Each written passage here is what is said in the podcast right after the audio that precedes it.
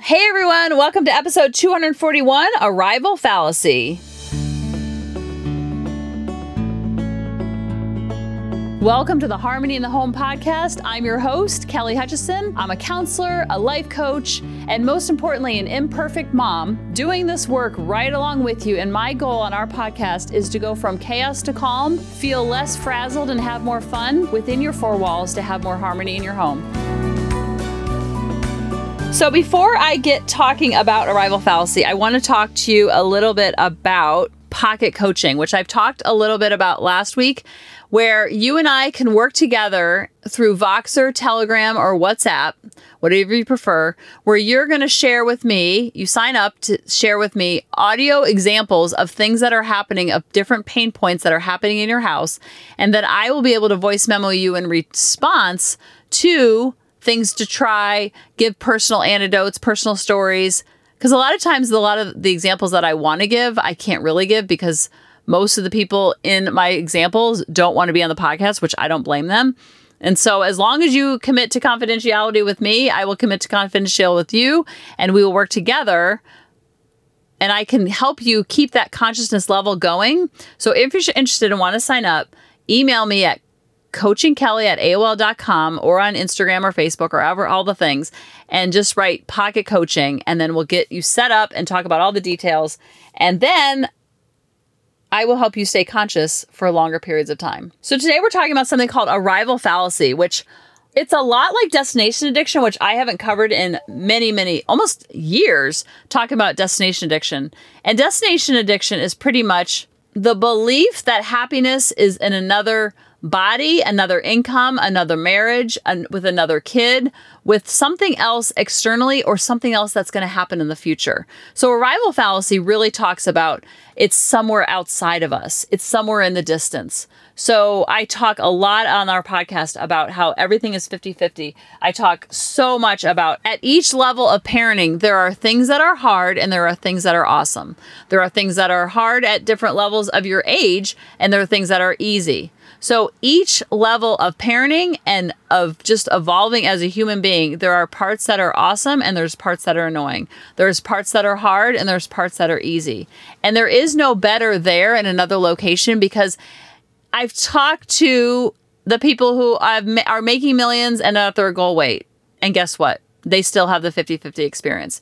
They still have strengths and they still have struggles. It's just different, but it never goes away. And so Destination addiction talks about how happiness will be when I graduate, when I get that job, when I get married, when I get engaged, when we have the kid, when we have the second kid, when I get that car, when that relationship works out, or when that relationship ends. And so it's always outside of us thinking that happiness is somewhere off in the future. And so we change and mold so many different things because we think that it's the car or the income or the person or the sibling or the brother or the sister or the aunt or the uncle versus accepting the 50 50 of the human experience and not trying to run away from it because what happens is we get sold a ba- bag of goods. I was definitely uh, on destination addiction thinking, once we have the kids, then it will be happily ever after and there will be no negative emotion. So I was on this treadmill of just life trying to get to that point. I was working with a high schooler the other day and he was very upset because he was very stressed out about school. And he said something along the lines of, I can't wait till I get a job because I won't have any more stress. And I was like, oh, oh, oh, oh young one because wherever you go there you are and wherever you are in at 10 years old is how you're going to be at 20 30 40 and so if we can teach the kids when they're younger that life is 50 50 uh, teaching them how to manage human emotions the tricky ones especially then their life won't feel so exhausting because they're not going to be on this treadmill or expecting happiness to be outside of them so I had asked the Googles for the official definition. An arrival fallacy is the false assumption that once you reach a goal, you will experience enduring happiness. Have you ever had the experience of working hard to reach a goal in life only to find out that once you get to the finish line, you're filled with depression and stress rather than happiness? I know that's happened to me.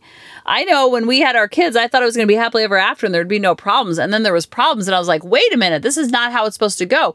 And so my frustration was not accepting the as is and it was trying to push against reality of like, no, wait, this is supposed to be the happily ever after.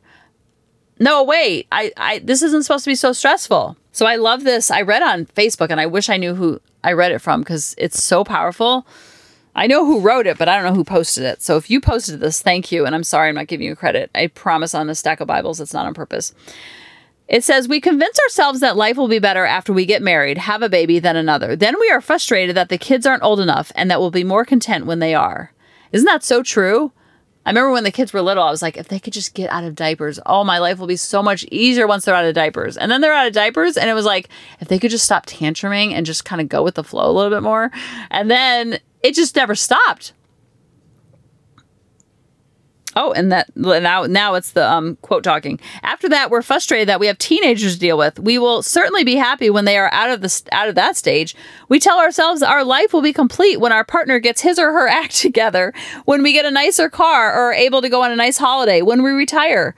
Do you see how it's always in the future? And then we get to that spot, and I know you've been there, and I know I've been there. We get to that spot or that thing and then it's not what we thought it would be. We're like, oh wait, wherever you go, there you are. I'm still here. I still have to deal with my tricky emotions. Oh, oh my. Let me get back on the treadmill. And it says the truth is there's no better time to be happy than right now. If not now, when? Your life will always be filled with challenges. And I think we talk a lot about that, about the 50-50 experience and how there's parts of our life right now that are amazing and awesome and there's parts that are annoying and hard and brutal. And Glennon talks about how life is brutiful, where it's beautiful and brutal all at once. And I think once we stop expecting it to be happy all the time and are wanting our kids to be happy all the time, then all of a sudden you can lean into the brutal and you can lean into the brutal and lean into the beautiful and like, oh, this is part of the human experience. And then we can normalize it for our kids just as much. It says a quote from Alfred Souza. He said, For a long time it had been seemed to me that life was about to begin, real life. But there was always some obstacle in the way, something to be gotten through first. Some unfinished business, time to be served, a debt to be paid. Then life would begin. At last it dawned on me that these obstacles were my life. Is that not the truth? I think pushing 50, I'm kind of like finally getting that, but it's still an ongoing thing. Like, happiness is not outside of me. It's not in another location, another body, another income, another car, another house, another spouse, another kid, another friend, another party. It's all hard and it's all beautiful all at the same time. This perspective has helped me to see that there is no way to happiness. Happiness is the way. This is the quote talking now, not me. So treasure every moment that you have and treasure it more because you shared it with someone special, someone special enough to spend your time. And remember that time waits for no one. So stop waiting until you lose those 10 pounds, until you gain 10 pounds, until you have kids, until your kids leave the house, until you start work, until you retire, until you get married, until you get divorced, until Friday night, until Sunday morning, until your new car or home until your car or home is paid off, until spring, until summer, until winter, until your song comes on, until you've we've you've had a drink. There is no better time than right now to be happy. Happiness is a journey, not a destination. Work like you don't need money. Love like you've never been hurt and dance like no one's watching. Oh!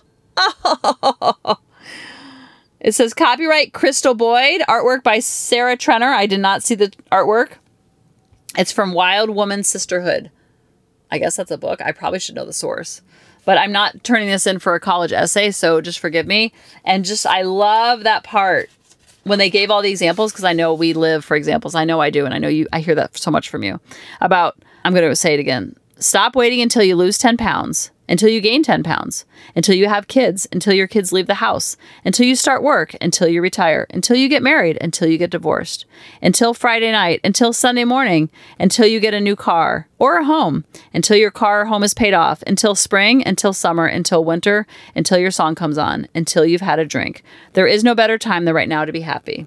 Happiness is a journey, not a destination. Just like we talk about parenting and just like we talk about conscious parenting, it is a journey, not a destination. Waking up every day with consciousness is hard, but it's worth it. And that's why I think pocket coaching will help you to c- create that consciousness. And there is no wagon to fall off, but it just helps you to stay conscious longer because you have that accountability piece. So don't get caught up in destination addiction or arrival fallacy. We all do to some extent, it's all on a continuum.